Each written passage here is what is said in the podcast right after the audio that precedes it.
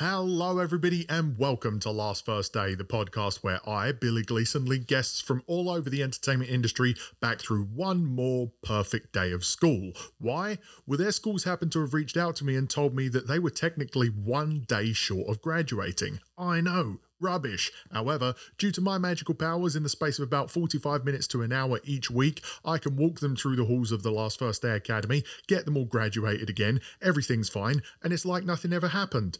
Now, if you joined us before, you know exactly how this works, but if you haven't, I highly recommend going back and checking out the previous episodes. Just last week, I spoke with comedian Philip Jeremick about his time at a performing arts school in Canada. The week before that, I spoke with Rebecca Lowe from the NBC coverage of the Premier League about her time at an all girls school in London. The week before that, spoke with Will Buxton about his time at a boarding school in the south of England. The week before that, and this is the highest my voice can go, I spoke with Stephen Denano about his time in Hackensack at a public school here. But now, I'll stop, I'll go back down again. We are setting foot on American soil for the first time in three weeks, but we are going over to the West Coast for the first time on the Last First Day podcast, the Pacific Northwest to be precise, and we are going to a Catholic school for the first time. I'm already uncomfortable.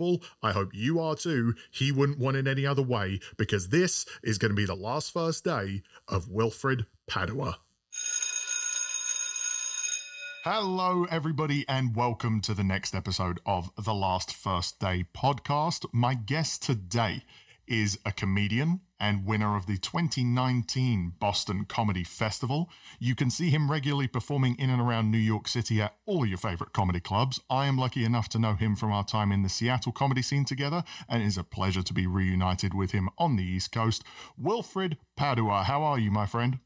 Hey, thank you, man. You know, while you were doing that intro, I was just, you can't let go of the British accent. It should always be an announcer or something, you know? You just think American voices aren't really built to do it? I don't know. It's always, it's so lazy and not formal enough. I also think I have uh, gotten to the point where I, am starting to think uh, British people are stupid. But uh, what gives you that idea? Boris Johnson was the first clue. True, true. and then the fact that you guys voted him in, and then all the Brexit stuff, and I was like, oh, maybe they're not as like bright and superior as I thought they were. no, but if you could keep that to yourself, that'd be great. There's so many yeah. people that have said to me over the years things like, oh yeah, you know, the accent, you know, it must be so great having an English accent. I know you've been to England before depends what region of England you go to. Not a lot of people are saying that about people from Newcastle, from sure. Liverpool. My buddy Dom Telford, he's a player for Crawley Town. Okay. Uh, is from the north. And I was hanging out with him maybe my first day there. Yeah. And everyone's like, Are you having trouble with Dom's accent? And I was like, look, man, I can't understand any of you. you all sound foolish to me. So give me a couple days. I'll figure out how to pick it up. that is uh, what is fun about the UK is that, you know, I started watching Premier League soccer. I'm an yeah. Arsenal fan. I'm supposed to hate Tottenham. Yes. And I'm like, I couldn't care less.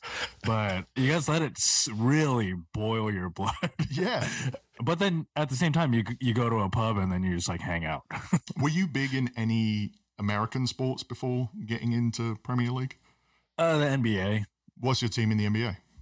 Uh, it's not cool to say. I'm a I'm a Warriors fan. Okay, is that cause of yeah. Steph, or were you just always that growing up? Because I was always a, a, Warriors fan, like back in the '90s when I was an, a Sonics fan too. Right. Then the Sonics disappeared, and so now I'm a Warriors fan because they're around.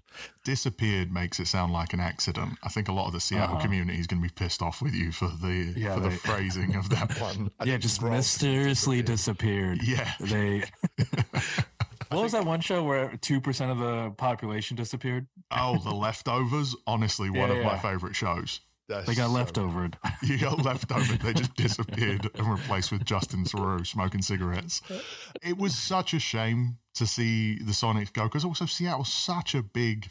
It is a really big basketball town. They yeah. love their basketball, but what you say about Arsenal and Tottenham and the rivalry, did the Sonics really have that rivalry with someone in the NBA? No, I don't think rivalries exist like I guess like the Seahawks are supposed to have the rivalry with the 49ers. Yeah. It doesn't feel the same. But when I talk to an Arsenal guy, there's like a I was talking about how I respect Heung-min Son who's a, a Tottenham winger. Yeah. Just because he's an Asian dude, you know, we got to stick together. And my buddy, who's an Arsenal fan, was like, "Yeah, but he has all these like angry streaks," and I was just like, "Dude," and maybe it's like I'm I don't have enough history with being a Premier League fan, but I was like, I don't care. For anyone who actually watches the sport, if you think Heung-Min Son has a nasty streak in him, you haven't been paying enough attention. He's Oh, not sure, even the nastiest guy on that team. You got like a Cristian Romero. He's gonna go in studs up halfway up your Uh-huh. back if he gets given the opportunity to do that. Son's not getting given that opportunity. Yeah. One of my favorite Arsenal players is Granit Xhaka, who used to be that guy Oh yeah. and was getting red cards left and right. And I'm like, Mhm. I kind of love him for that. I think because they're top of the league, I imagine he's getting sedated before every single game he goes out there because he's, he's, he's this vicious Swiss rhinoceros otherwise who's just Yeah. going out there and causing a rampage. What got you into the Premier League, mate? I watched All or Nothing. Okay, which uh, one? the- on Amazon, the the Arsenal one, Oh, great. and uh, which was I think their last season. Yeah. and I fucking love Mikel Arteta. I love that guy. I also love Pep. I've learned to love him as well. Just the because handsome uh, ones, then. Just the handsome managers. Yeah, just the, the handsome. yeah. the guy have a certain Um, look. You know, there's something dark and uh, Spanish about him. you need to have that edge. You know, that's why the Yeah. English managers don't really make it anymore. We've got all the yellowing teeth, and you know, everyone's got the beer gut and what have you. when I was in London, you guys didn't look that bad. Really? What time to of year did yeah. you go? I was there in December. But that's because we got all the heavy coats on, mate. We got all the heavy Yeah, the heavy- coats on. there the were- hats. I did think that there was an awful trend going around where everyone's wearing pants that were too tight. Guys were. That's been going for like- a while. They look like an ice cream cone, just like a big circle on top, and then these twigs underneath. The ve- the veins in their leg just look like the waffle cone at the bottom. Uh-huh, yeah, yeah, yeah, yeah, I can see it. Mate, I want to dive into your stand up career. You've been performing comedy for how many years now? it's either 10 or 12. The answer varies as to whether or not you count my years in grad school, Mm, because I was only doing stand up maybe once a month for mhm, those two years. And then I really started taking it seriously afterwards. mhm. Why would you not count that just because you didn't feel you were pounding the pavement the way you should be? Yeah. And also, uh, saying I've been doing it for 12 years and only accomplishing what I've accomplished is sad. so I can say like four, that'd be great. I think in the early stages of your career, you're like, well, yeah, I've been doing it for five years when you've really only been doing it for three because you want yourself to Yeah. sound a little better. But yeah, the longer it goes, you're like, yeah, I don't want to keep adding to that number if people still haven't heard of me at this point. Yeah, I feel like a woman who's like 29 forever. you have a great accomplishment, though, in your corner, many great accomplishments, but one of them standing out that I mentioned at the very top was winner of the 2019 Boston Comedy Festival. That's an awesome accomplishment. Congratulations, mate. What was Thank that you. experience like? So I had just come off a run of festivals. That one was just the most annoying to me because Boston's like just far enough for it to be annoying. And Okay. it's a week long competition, but there's like all these different rounds. I went up, my first day was Tuesday. I went up, came back, took the bus back that night because I had nothing Wednesday and Thursday in Boston, Mhm. nowhere to stay, didn't want to pay for a hotel. So Tuesday happens, and I'm like, I hope I don't make it to the next round because then I have to come back to Boston. And then I get to the next round. Uh, the next round is Friday, Mhm. and I'm splitting a hotel with my buddy Gus, Gus Tate, very funny comedian. Mhm. He's like, if I don't make it to the next round, I'm flying out in the morning. And I was like, if you don't make it, I hope I don't make it. Mhm. Gus doesn't make it. And then I make it to the next round. So I'm in the finals now. And then so it's Saturday.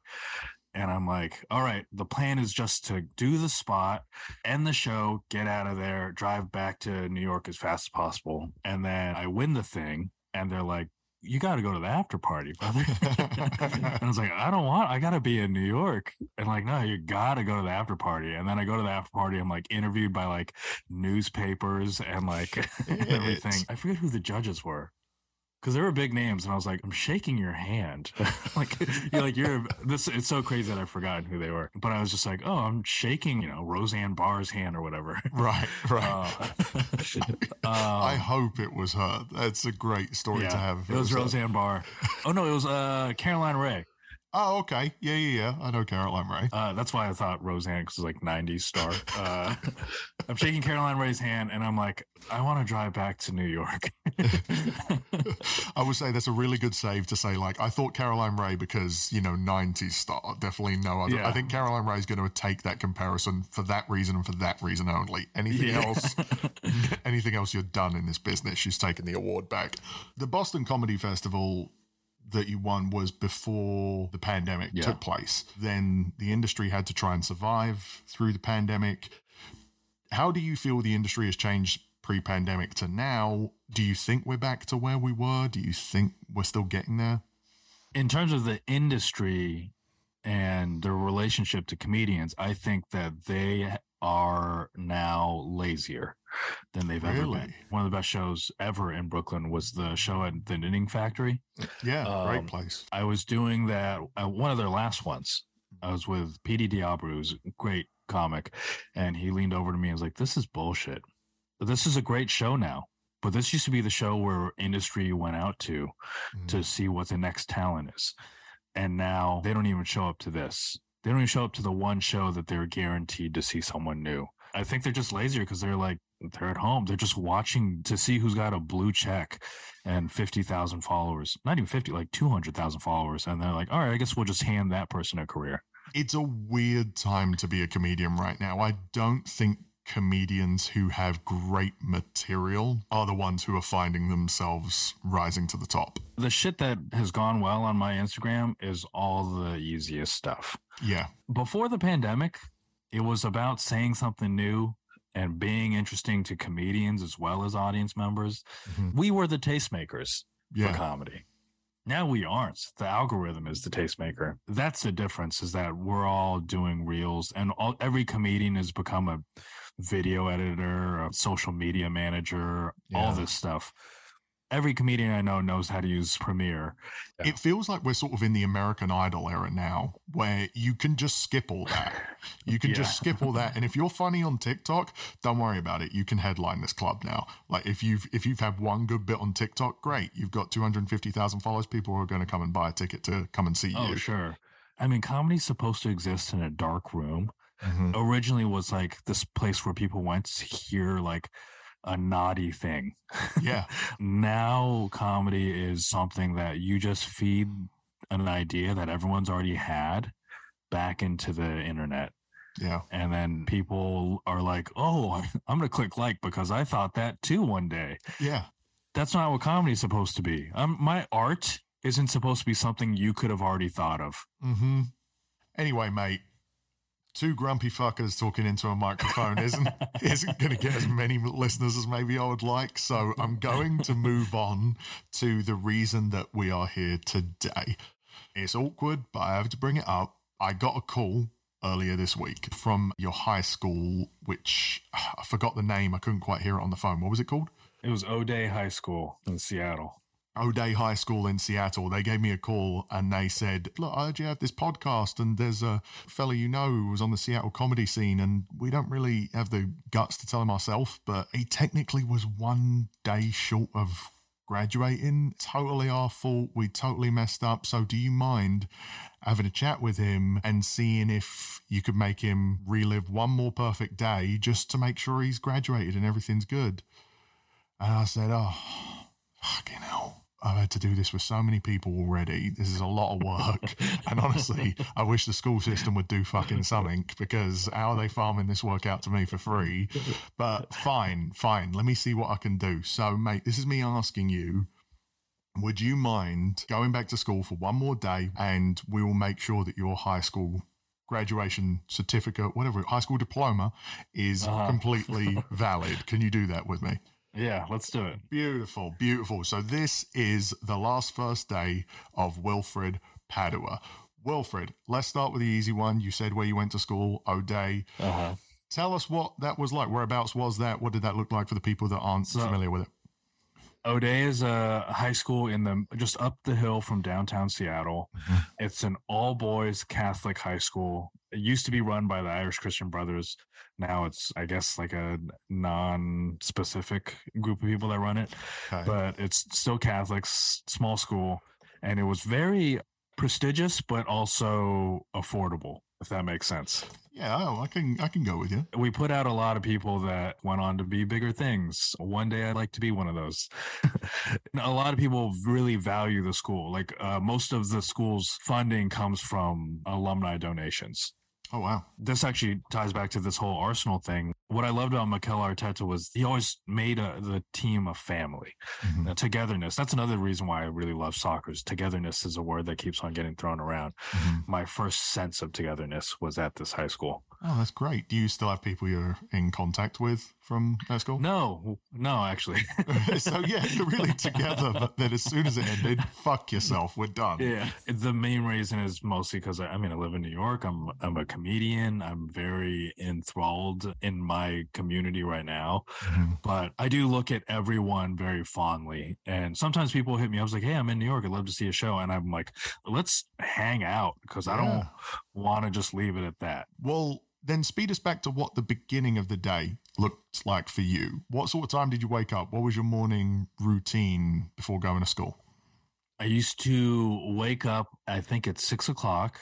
Mhm. Leave the house at six fifty. My parents lived in the suburbs in Kent, Washington. right. and there was one bus that went from Kent, from our neighborhood, one bus that went from our neighborhood to downtown Seattle. Mhm. And that bus came at 6:55. So I left my place at 6:50, walked down the hill around the corner, caught that bus, would arrive in downtown Seattle around like 7:45. Then I got to take a bus up the hill to the school and be, you know, ready and in class by 8:20. This is a trek. Do you even remember why? Why did they pick out O'Dea? Then was O'Dea just this, you know, such a prestigious? It's a great school. I have three older brothers that went there. I have three cousins that went there. Everyone would come from all over the Seattle area and have an awful morning to get there. Um, but it was so worth it. Did you ever have those lucky mornings where a parent or family member would give you a ride to school and you know would Oh absolutely make yeah, your life? my dad lost his job for like a year. So, For like the uh, worst reason, but it worked out for you. senior year, my buddy, they only give parking spots to seniors, and they give priority parking spots to people who carpool. And Okay. then my buddy who lives not the closest, like it still took him 20 minutes to get to my place, Okay. would pick me up and then we drive over together. On your way to school, you talked about getting the bus over there. Did you have a ritual in that regard? Did you have music you listened to on the way to school? Did Yes. you, what did you do? I had a CD player. Okay. I think this was around when you were just starting to burn CDs for friends. Hell yeah. I would sit in the back corner. And then there was this other dude who was always on the bus, rode the same bus to Seattle, same bus back. White guy that was like always wore cargo shorts and like big boots and like and had uh, dreadlocks. We've had almost no interactions the entire time, but there would be Mhm. moments where it was like my stop was coming up and I was asleep. He'd wake me up and tell me my stop was coming up, or vice versa. That's the togetherness Yeah. you're looking for right there. When you were burning CDs, what was sort of your your mix? I was just getting further into rap music. I hated like mainstream rap because I was a cool indie kid. You're from And, Seattle. uh, you're from Seattle. You have to like some some weird new shit. At the times, it was Black Eyed Peas before Fergie, uh, right. and Which they were just like a good rap group. they were. They were. I agree. I was like learning about Tribe Called Quest and Mhm. whatnot. That's what I was into. Yeah, my brother, probably right around the same time, was into much of the same thing and introducing me to Wu Tang and all the various different iterations that came out of that, whether it was Ghostface's album, whether it was Method Man or Redman's album. He listened to The Roots way before Oh, yeah. anyone ever heard of them going on Jimmy Fallon. Oh, you know, that the was a roots were so good. so so good and they were a i remember when they got the fallon job me and my brother were like holy crap that's a gigantic get I remember when they got that job, and I was like, "Oh, that is kind of brilliant," because they're one of the best like improvisers, and also very interesting characters. hmm i have to ask because from seattle and we're talking about music the years I lived there, I know Seattle is a very proud music town. Were you proud of Seattle music? Was there a lot of Seattle music you followed, or were you not really into it?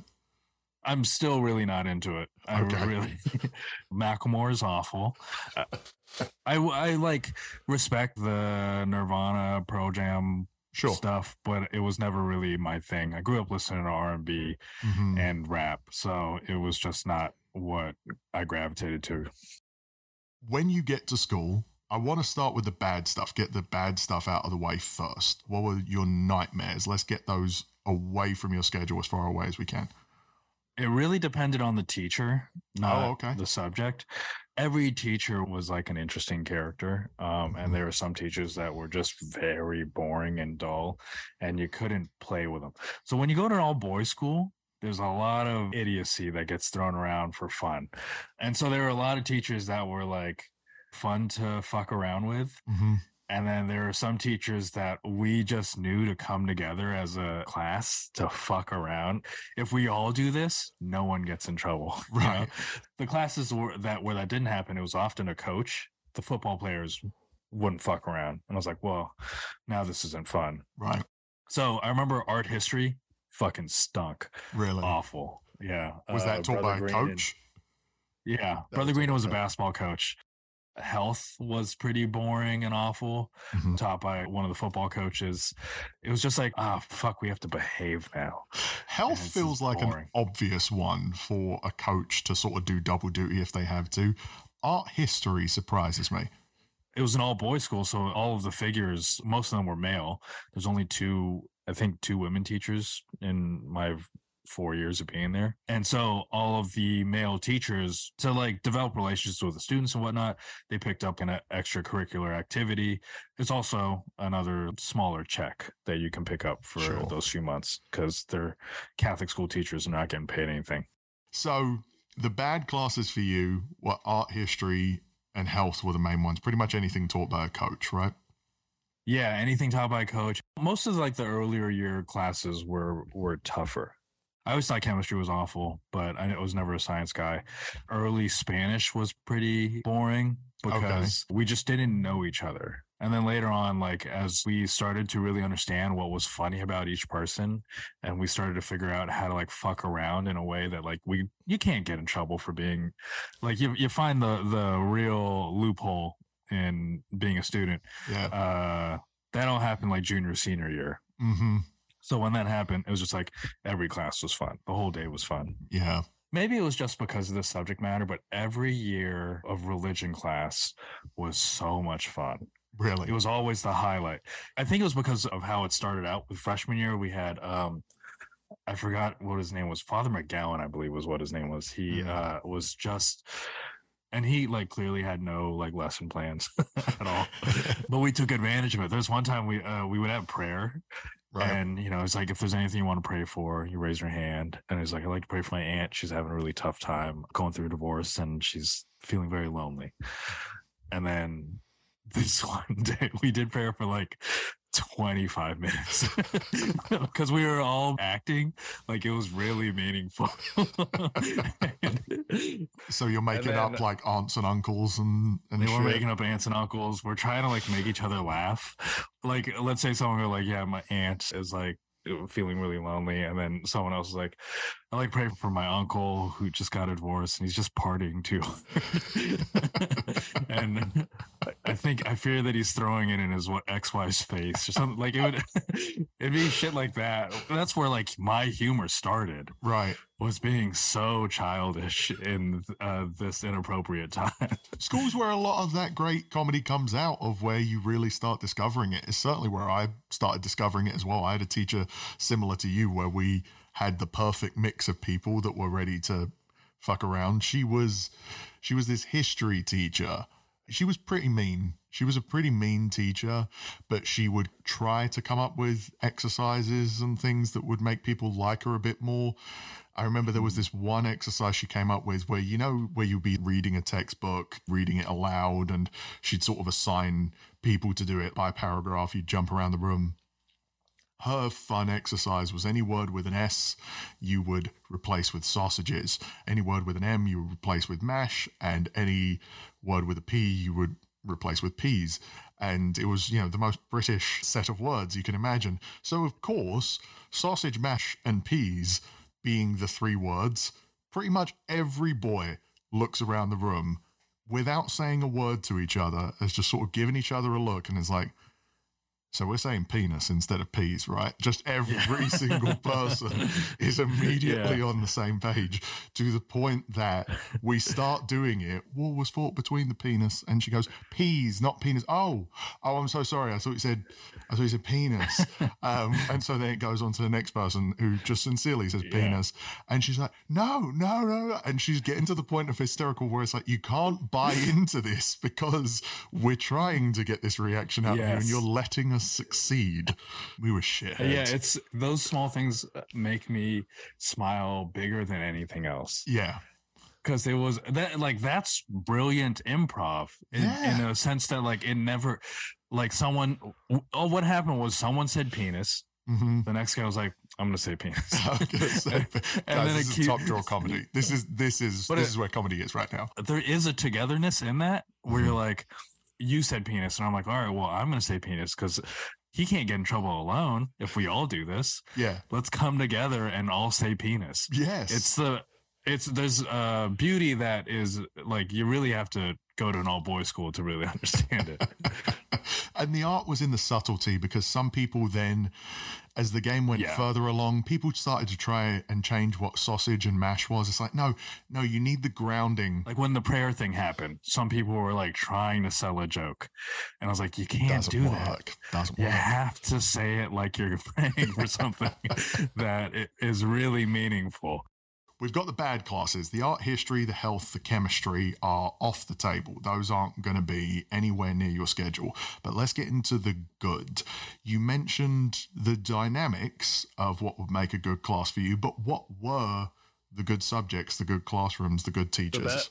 The, best ones were always religion. Sophomore year religion was the only one that was like not as wild because Mr. Schutte was this guy that we really respected. Okay. He had like, he was a swim coach, just a very good, great guy. And we're like, ah, we can't treat him like this. but uh, he was still great. I actually, in college, was like, oh, I'm going to major in religion and try to become a religion teacher at O'Dea High School because all oh, of wow. those guys really made me feel like I don't believe in God anymore, but at the time mm-hmm. I was like, I didn't think that it, religion classes were about like indoctrination. Right. It was about teaching these boys, burgeoning men, how to become better people. I actually, I had that conversation with someone recently on the podcast where I was very fortunate in my experience at school. We were taught religion as well, but I think there's this fear that kind of goes around America right now that if you're teaching anything other than what your family believes, it's indoctrination. But my yeah. school, it was really, it was more just teaching backgrounds. It was more just teaching the yeah. life of, you know, people that believe in Hinduism or Buddhism or Sikhism or Judaism. And it was, to me, it was closer to like a geography or history lesson than it was like a yeah. religious. It wasn't telling you how to live your life. It was just like, oh no, this is just how these people do it, and inform your own opinions from that. So was that more what yours was? Yeah, I felt like the uh, what those guys taught me because my idea of religion was very strict and indoctrinated mm-hmm. because that's what the kind of Catholic my parents are, and that's the kind of Catholic the teachers were when I was in elementary school. Mm. These guys taught me that you can be open minded. You can be. They taught me that the values of the church, which are like forgiveness, understanding, like all of the good things about being a Catholic and having Jesus in your life. Mm-hmm. That's what matters, not saying that our Father in a certain way or whatever. Right, right. I think that's important to have someone who kind of grounds you in that regard. So, what was the teacher's name again? That was Mr. Schutte. That was really great. But I, the one that I loved the most was Mr. Painter. Mm. He was the one that we fucked around with the most. Junior year, there's these junior year retreats called Encounter, and seniors would lead the junior year retreat. Okay. And Mr. Painter, I think he was my religion teacher both junior and senior year. And Encounter became this place where like we showed them how much we loved them because we, we like did skits where we were like pretended to be the teachers and everything Yeah. and made fun of and it was just like we are a family Mm-hmm. it isn't teacher versus student we give a shit about you it was Mhm. very lovely So if we've got religion with Mr. Painter is on the schedule, I need I need one more from you, and then we're going to go to a break, and then we'll have another class. But what is the Yeah. next class? algebra with mr eldenberg Algebra. who eldenberg was so he was actually the funniest guy in the school probably Mhm. Uh, he taught just freshman and sophomore. I think he only taught freshmen actually. He kind of had this like dopiness to him. he like was had ongoing bits. Every test we pl- he played this like you know that the that song that happened in the like '90s a lot was like dun dun dun dun dun. Oh yeah, yeah, yeah, yeah. Dun. Um, It would always be at the end of a race in slow motion. yeah, yeah. I don't know. He was just very funny and very dumb. He also showed me how to be a comedian, where he was like obviously very smart, hmm but knew how to control the room with humor and played dumb to hmm teach us all. So that I would do algebra with him. Oh, that's great. I think it was. I think the name of the song was "Chariots of Fire." I'm gonna have to go back. I can't, or that was the name of the movie it was in. But that was song was absolutely huge in the UK, and I remember growing up with that as well. to the point, I, I believe that was in the Olympics opening ceremony, and Mr. Yes. Bean performed it. That fucking British? yeah, the whole thing was him. He was he was a keyboardist playing one note of the song of the dun dun dun dun dun dun dun, dun as the rest Yeah. of them going. Dun, dun, dun, dun, dun, Yeah. dun. That's a great memory. That's a great core memory. So algebra with Mr. Eldenberg is on there Yeah. next to religion. Then did you have a recess or a break of some description? Just lunch. Just Uh, We had homeroom. So between each class was three minutes. And then Okay. before homeroom, I think we had like 10, 15. You get to go to your locker, you get to go to homeroom, hang around for a little bit, and then we would start class. Gotcha. We'll speed ahead then towards what the third and final class before lunch would be. What would the third class be? I liked art. Okay. Yeah, art was fun because we just worked on uh on art while in class, but we hung out the whole time. Yeah. So was that a good teacher or no? Um, she was one of the few women in the building. Okay. I thought she was fine. She was younger, so there there was quite a bit of sexual harassment that probably went uh, in her direction. Yeesh. I think it was more that like we're like, whoa, she's kind of hot, and uh, this is funny. And I, d- and I don't know what to do with this information. So I'm just I don't know how to process this. idiot is what I'm gonna do. Let me speed back through the day just to get us caught up until we get to lunch here. So the day has started. You've woken up in Kent at six o'clock in the morning. You're leaving the house at six fifty. You're taking a bus from Kent with your buddy who you never knew his name and you never spoke to him, but you're both listening to music and chilling. If you've fallen asleep, he's going to nudge you awake or you're going to nudge him awake in case he misses his stop.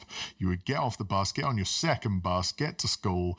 By the time you've got to school, you're walking into your first favorite class. You're going to religion with Mr. Painter. Then you're going to algebra with Mr. Eldenberg, maybe playing a bit of Chariots of Fire, having a good time.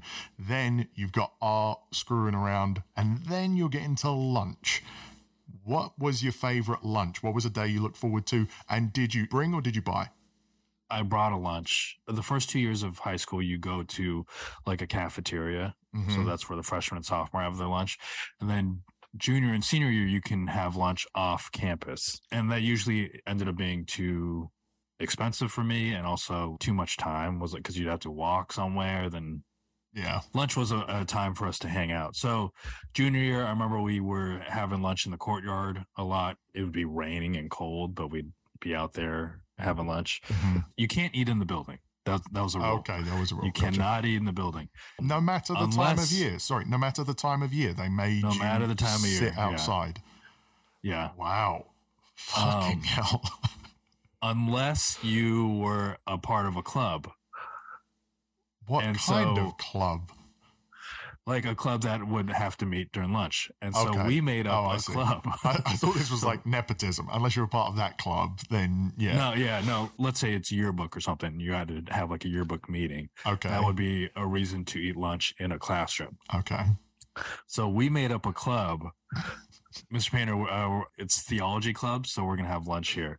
Cool. And so, and we kind of just like a little bit bullied him into letting us have lunch in his classroom every day, and uh, yeah, we just had lunch with him and and fucked around with him. That was most of senior year. So theology club was not really a fucking thing. It was not a thing. I did put it on my college applications, but it was not a thing. I said I was the president of it. did you ever get asked about it? No, no, wow. no, no one asks about anything on a, on resumes or applications. Made it this far in life, and I'm the first fucking person to ask about theology club. Uh, Yeah. Uh, sorry to blow your cover, mate. So, in an ideal world, you would be having lunch in theology club in Mr. Painter's Yes. office. yeah. And what are you having? What would what would you bring? What was the general lunch selection? It wasn't good. and almost and definitely not memorable. I'm trying to think of what it was. It was like never I was always jealous of people who had like leftovers from dinner That's where they huge. like uh, even if it was cold. Yeah. I was like, "Oh, that looks so great." I always hated lunch foods back then, but that was cuz my parents would make the worst sandwiches. Can you give us an example? Is there any?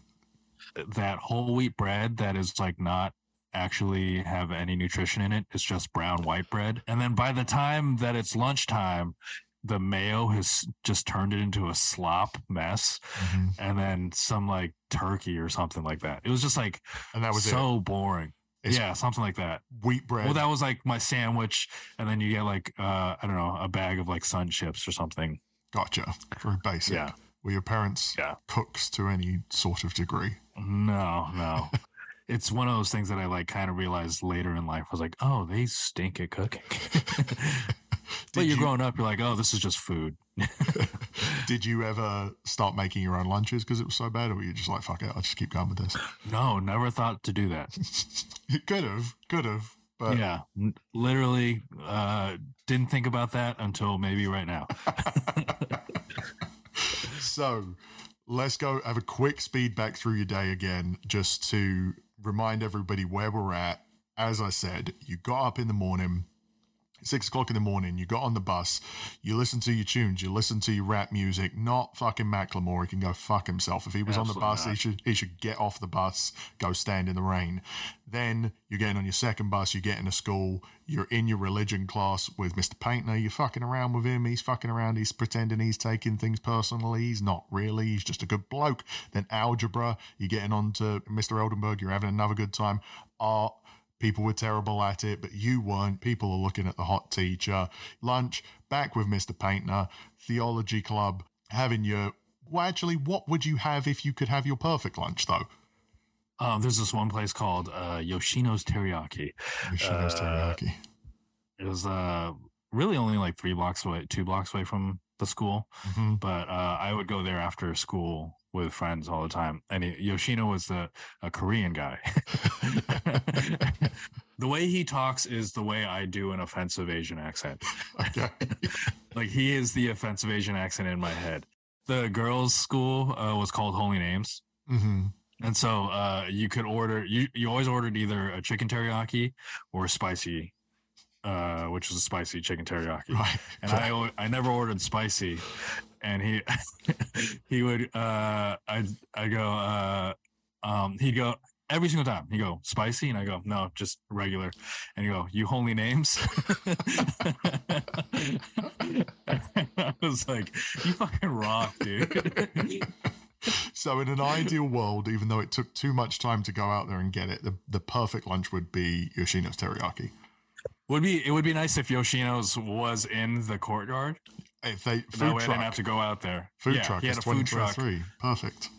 and he would he has to be there If he's if it's a day off for him, fuck it, keep the white bread shitty sandwich because Yes, it, it just defeats the point otherwise. So Yoshino's teriyaki, not spicy, is Uh-huh. coming in your direction for lunch. Now, we are almost at the final phase here. You're almost graduated. You just have one last thing you have to do.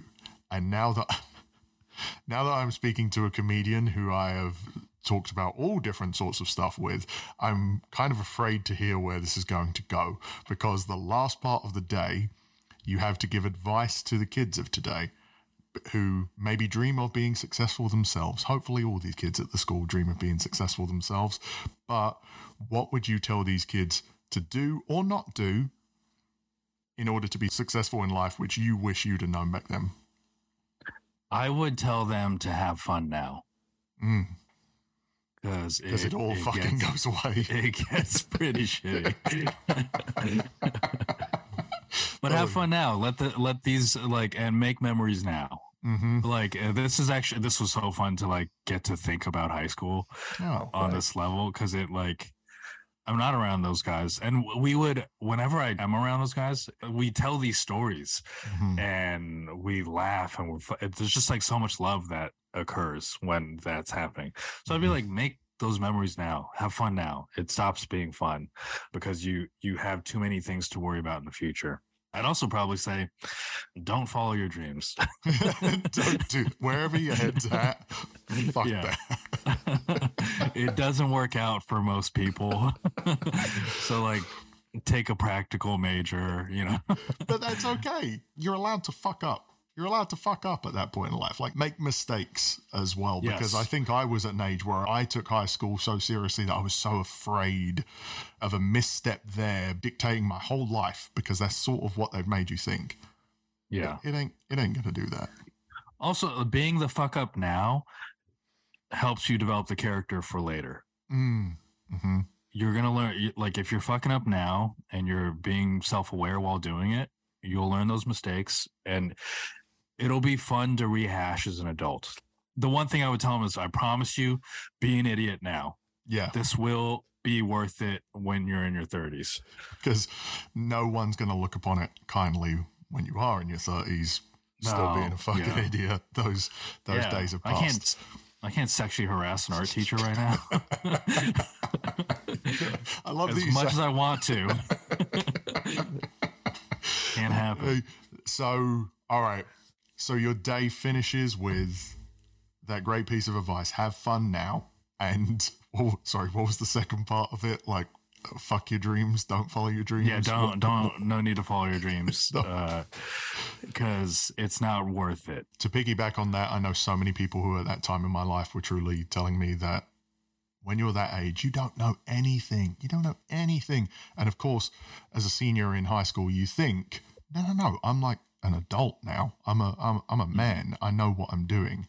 I cannot stress enough. If I was to go back now, the 15 years since I was in high school, and talk to 18 year old Billy, I would smack him around the face and say, You really don't know a fucking thing. You don't Yeah. know what you want to do. You don't know how any of this works.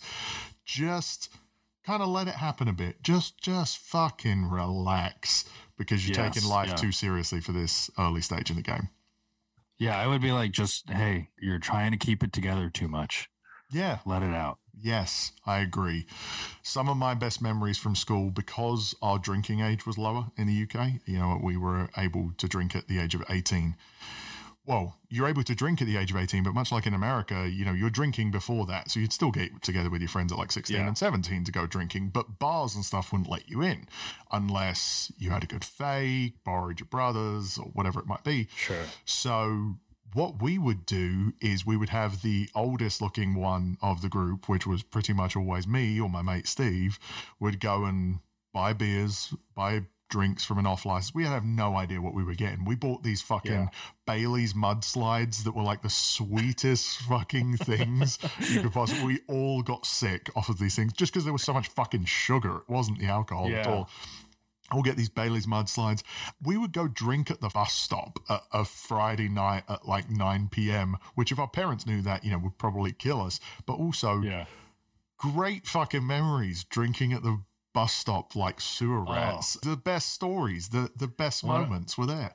Junior year, last day of, of school, junior year, the seniors had already graduated, so they're already gone. Me and a bunch of dudes went to a park. Last day of school, you get out at 11. hmm So we're at a park at like 12:30. There's a park over like a different part of Seattle in Queen Anne. hmm and we had a keg, a whole fucking keg at this park, and it was like you know. 20 guys 17 year olds from the same high school we're all wearing our you know you the school dress code was you had to wear a button up tucked in to i don't know chinos or slacks or something hmm no jeans no sweats hmm so we all looking just 17 year olds looking proper, drinking out of a keg. And then someone in the neighborhood called the cops on us. Okay. and the cops showed up. They broke it up. A lot of people ran away, and then you know they were like, "Don't you fucking run! You're not running!" And so there's like about ten of us that got caught, Mhm. and there's this moment where this cop he has a backpack. He's like, "Whose stuff is this?" Whose stuff is it's a flimsy backpack. There's nothing. It's last day of school. No one has anything in their Right. backpacks.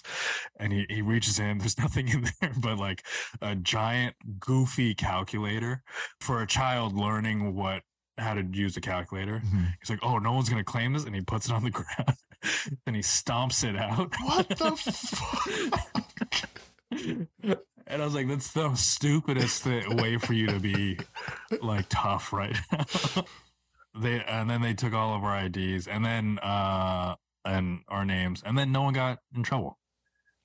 so So, that, was, that was sweet. That's good, but those are the best memories. Those are the best Yeah. memories, and when you do, if you do that when you're older, it's just fucking sad. Yes, So- absolutely. Like make the mistakes, make them in an environment where like they are aren't going to ruin your life, Yeah, but make those mistakes. Have fun. that's wonderful advice, mate. Look, I really appreciate with all of that, with those classes all put together, with your your Shino's teriyaki lunch, with your advice to the kids, with your celebrating by going and drinking a keg in the park and having your calculator stamped on, mm. you have completed your last first day. I want to Oh. congratulate you, sir. Thank you so much for joining me. Thank it has been an absolute pleasure. Is there anything you want to plug before we go here today? Have your listeners follow me on social media. It's at Wilfred Padua. I'm sure you'll have it spelled out somewhere. I will. Um, and uh, I've got a podcast coming out soon. We're just finalizing some details before we start recording. So keep on the lookout for that stuff. Do that, everybody. Wilfred Padua, mate, it was such a good time to be able to chat with you again and be able to tell some old stories. Thank you so much for joining me today. Thanks for having me, man. And so ends another Last First Day at the Last First Day Academy. Thank you so much to Wilfred Padua for joining us for his Last First Day for the first last time. And since we spoke, there is a name for his podcast and it is coming out in the next couple of weeks, so keep an eye out for it. It is called The Known Zone and it's him and Andy Haynes will be hosting that. So keep a lookout for the Known Zone podcast coming very, very soon. Join me again next week because my guest is someone I've been very excited to talk to since the first day of this podcast. I can't reveal who it is right now, but if you follow Last First Day Pod on Instagram, you'll be among the first to find out. Give us a rating, give us a like, give us a share, give us a subscribe, write a comment on the podcast and tell us about your most ridiculous school lunch. I want to know all those stories and more. But until the next time, class dismissed.